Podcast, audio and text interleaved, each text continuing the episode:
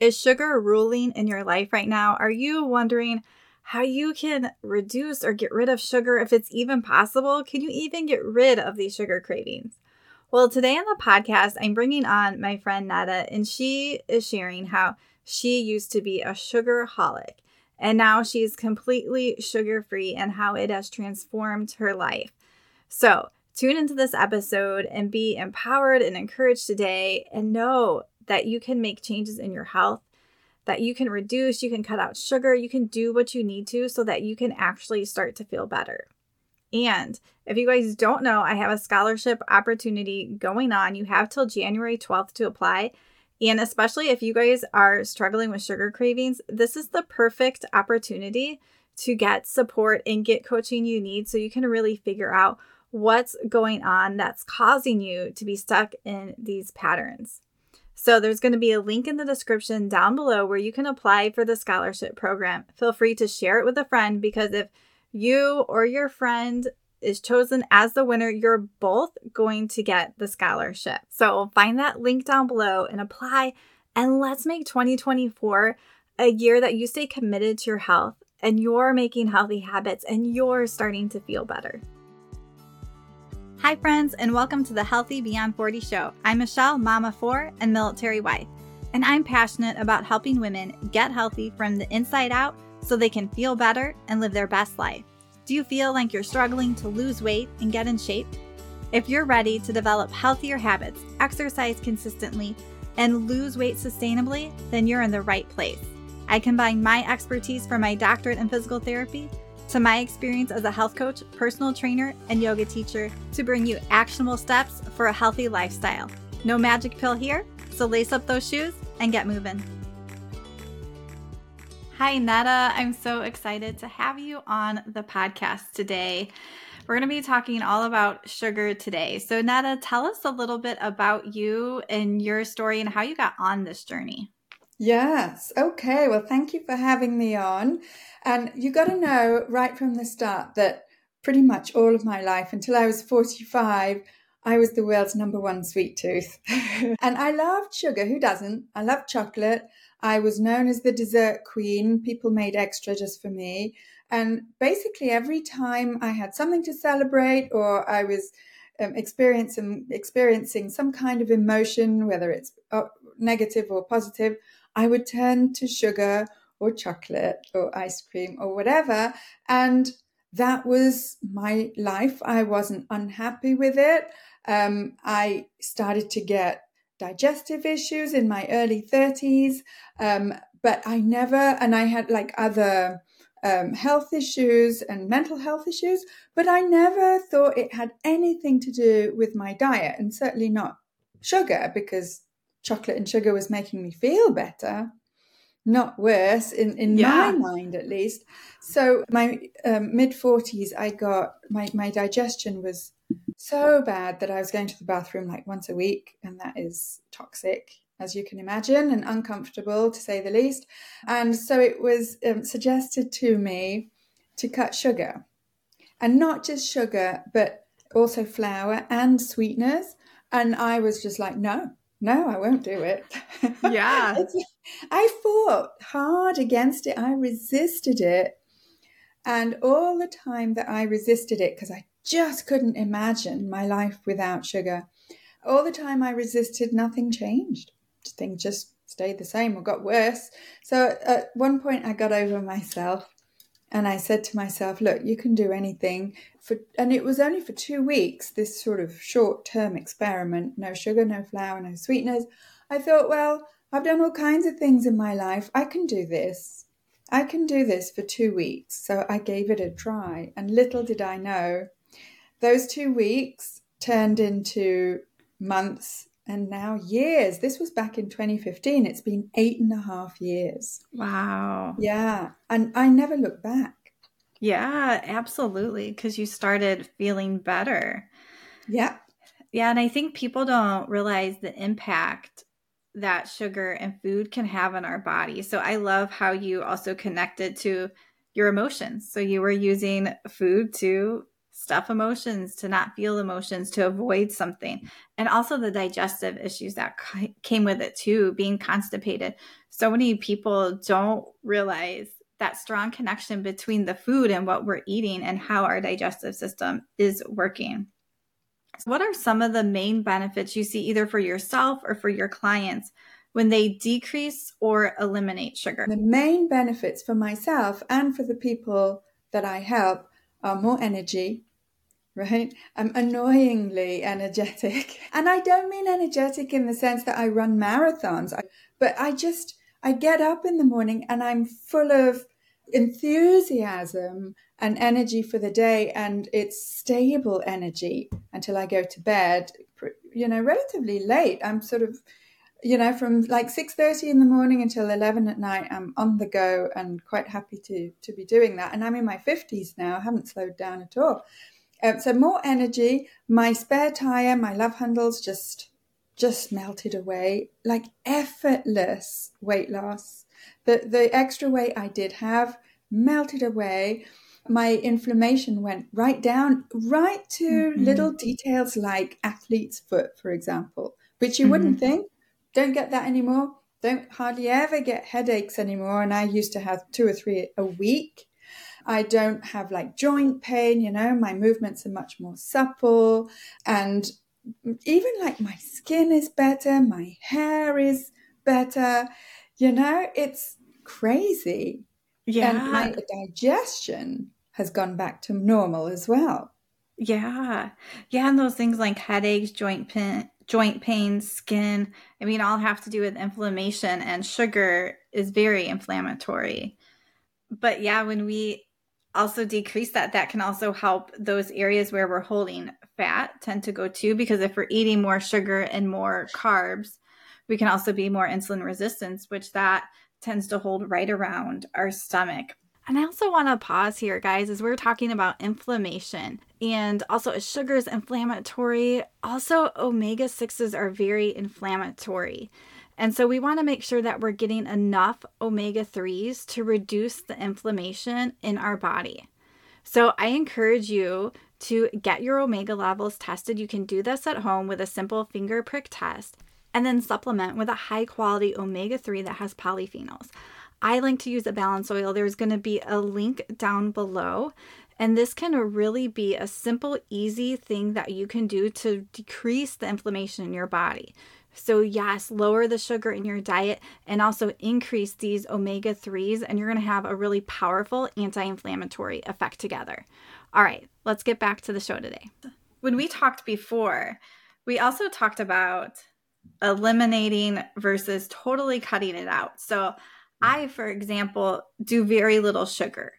I don't crave it or anything. What I did tell that before is I crave dairy. And since I've had an autoimmune, I just don't eat dairy anymore. But that is something that if I eat a little of, I would worry that I would get back into that cycle. So I know that's how a lot of people are with sugar.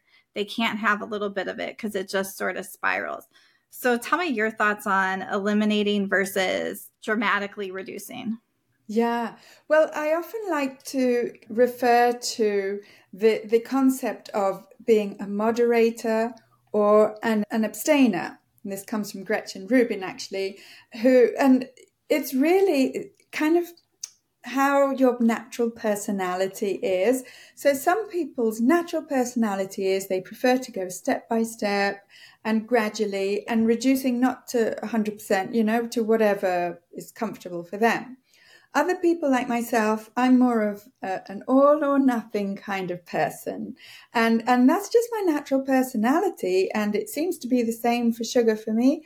I feel freer, uh, more liberated from the hold that sugar used to have on me because I eat zero sugar. And I mean added sugar I eat um, naturally kind of occurring sugars in vegetables. I eat a little bit of fruit because I've lost the taste for sweetness. I don't enjoy sweet tastes anymore. So I try to keep away from them because I just don't like them anymore. Mm-hmm. So um, it's not like I'm denying myself. You know, I don't eat what I don't enjoy as tastes. And these days, and for the last eight and a half years, I don't like sweet tastes anymore. So for me, it's better I or I feel better not to have any added sugars whatsoever or sweeteners because I don't like the taste and I don't like mm-hmm. what they mm-hmm. do to me. I don't want to walk around in my life feeling bloated and triggering my cravings. Call me yeah. crazy, but I don't want to live my life like that. But I tell you, for flour, what you describe is what happens to me when I eat bread and crackers and chips. If I start, I cannot stop. So yeah. it's just, I don't want to have that type of behavior. And believe me, I've tested it. I don't want to have that. So um, it's better for me to have zero. Yeah. And I even find this when working with clients is sometimes it's nice to have something that's black and white that you will do or you won't do. And it just makes it easier. So there's no decision, there's no waffling. You're able to do what feels good for your body and how your body functions best. So if that is not with sugar, then you have to think, how is my body going to function best? And really being able to step into that and support that. So, does that yeah. need to be black and white, or can you have a little bit and be okay? And I see it yeah. both ways in my clients with different aspects besides sugar, too. Sometimes we need that black and white, sometimes we can have a little bit. So, you have to really see how you're doing with it and also how your body is feeling. Because maybe you could handle a little bit of sugar like mentally, but maybe your body is not handling it well. So, we need to look at it both ways. So, we're really feeling good in our body. So you brought it up just real briefly. So tell me a little bit about different forms of sugar. Yeah. Okay. So, you know, we don't have adequate vocabulary to talk about the different types of sugars. So we get sugar mixed up with carbs. And so I consider personally that I don't eat low carb because what I consider to be extremely high carb is what's called the, the, the SAD diet, the standard American diet, which is extremely high. And so therefore what how I eat, where the carbs come from, vegetables, some fruit, nuts, seeds, dairy for myself, I don't consider that low. I just consider that normal. And the standard American diet is extremely high in carbs. So, you know, I kind of play with the words that way. And and as for sugars, I make the distinction between sugar that is refined and added to, to mostly processed foods by the processed food industry, and sugar that naturally occurs in fruits and vegetables and dairy and nuts and seeds. Um, that you know, and and you know, and carbs is like also a confusing term because fiber is also a carb. You know, and doesn't affect the body at all in the same way as refined carbs. So um, that that's how I see it. It's basically instead of um, wondering is this added sugar, is it good sugar, is it bad sugar, I look at the level of processing of my food, right? And so if it has been processed and tampered with by the food industry, the processed food industry, I try to keep away from it. I don't just try, I actually keep away from it. and if it's whole foods where the foods don't have labels and are the ingredients rather than having a list of ingredients, then those are the ones I tend to go for much more. Yeah, I love that because I've had clients before been like, well, grapes are bad. I hear they're high in sugar. I'm not going to eat them. And and yes, they are higher on the glycemic index, but that doesn't make it bad. And the same person was also like telling me how she had a margarita and we have all these other things and then we villainize some of these healthier foods. So we really need to keep that perspective. I love how you sort of labeled it the processing level because I think that's good for something that is sugar or sweeter based. And also, when we look at those different types of carbs, we really want to stick to what's whole and healthy and think of our diet as a whole. So I love that. And also, you talked a little bit about how you don't like super sweet things as much anymore. And I think this is important because I even noticed this for myself when I started cutting out or dramatically reducing sugar and the artificial sweeteners too. Your taste buds change and they get used to that. I just recently had a client that I was working with and she was eating yogurt that was sweetened. And so we mm-hmm. are working on trying to decrease her sugar, make sure she's getting out of insulin resistance. And so I give options like, hey, get the plain sugar. If you can't stand the taste, you can add a little bit of sugar. But let's fill that yogurt up with berries and nuts and seeds and all this other stuff. So when you take a spoonful of it, you're going to have a berry or two on that bite for your sweetness. And she was able to do that. So without adding any sugar, she was able to eat the plain yogurt with like the fruits and berries and I think she had some nuts in it and it was fine. And then we start our taste buds start to change and develop like that and we get used to it how how they should be because our food is so sweetened that we have developed that taste that isn't totally. meant to be absolutely and i often say that our taste buds and our brains have been jacked up on extra super sweet tastes that we find a normal right up here but actually yeah within two weeks your, your taste buds can completely regenerate. And it's it was amazing to me. As i said at the beginning i was the world number the world's number one sweet tooth. And here i was several weeks later like going like ugh it's just too sweet. I just don't like it. And that includes even some fruits even like grapes. They're not bad. I just don't like the taste anymore. Yeah yeah, and then you really start to step into a place of nourishing your body because we talked about this too. Sugar is so addictive. It's like more addictive than drugs. So we develop these strong cravings for it. So tell me a little bit about your experience with cravings. Yeah. Well, the reason why I resisted so long that this idea of cutting sugar is that partly was I was just scared of cravings. I thought, well, if I cut out all these sugary foods, then I'm going to die of cravings. And the weirdest thing happened is that the very fact that I cut out all sweet tastes for those two weeks, and I'm not saying it's going to do that for everyone, but for me, that is kind of what saved me from the worst of the cravings because my I let my taste buds get used mm. to less sweetness. And yes, things for the first few days tasted blah and not very good. And it's like, well, you know, get over it, Netta. I said to myself, you know, you can handle a few days of things not really tasting that good. But my taste buds got used to less and less sweetness. And so the cravings really weren't that, didn't last that long, mm. um, taste wise. Emotionally, that was a different question. And I often yeah. say that your brain is slower than your body, it catches up more slowly. So the memories of the sweet foods, the associations that I made of in this context, I've always eaten this sweet food, right? That was mm-hmm. a lot, lot slower to for me to to get used to and to work through.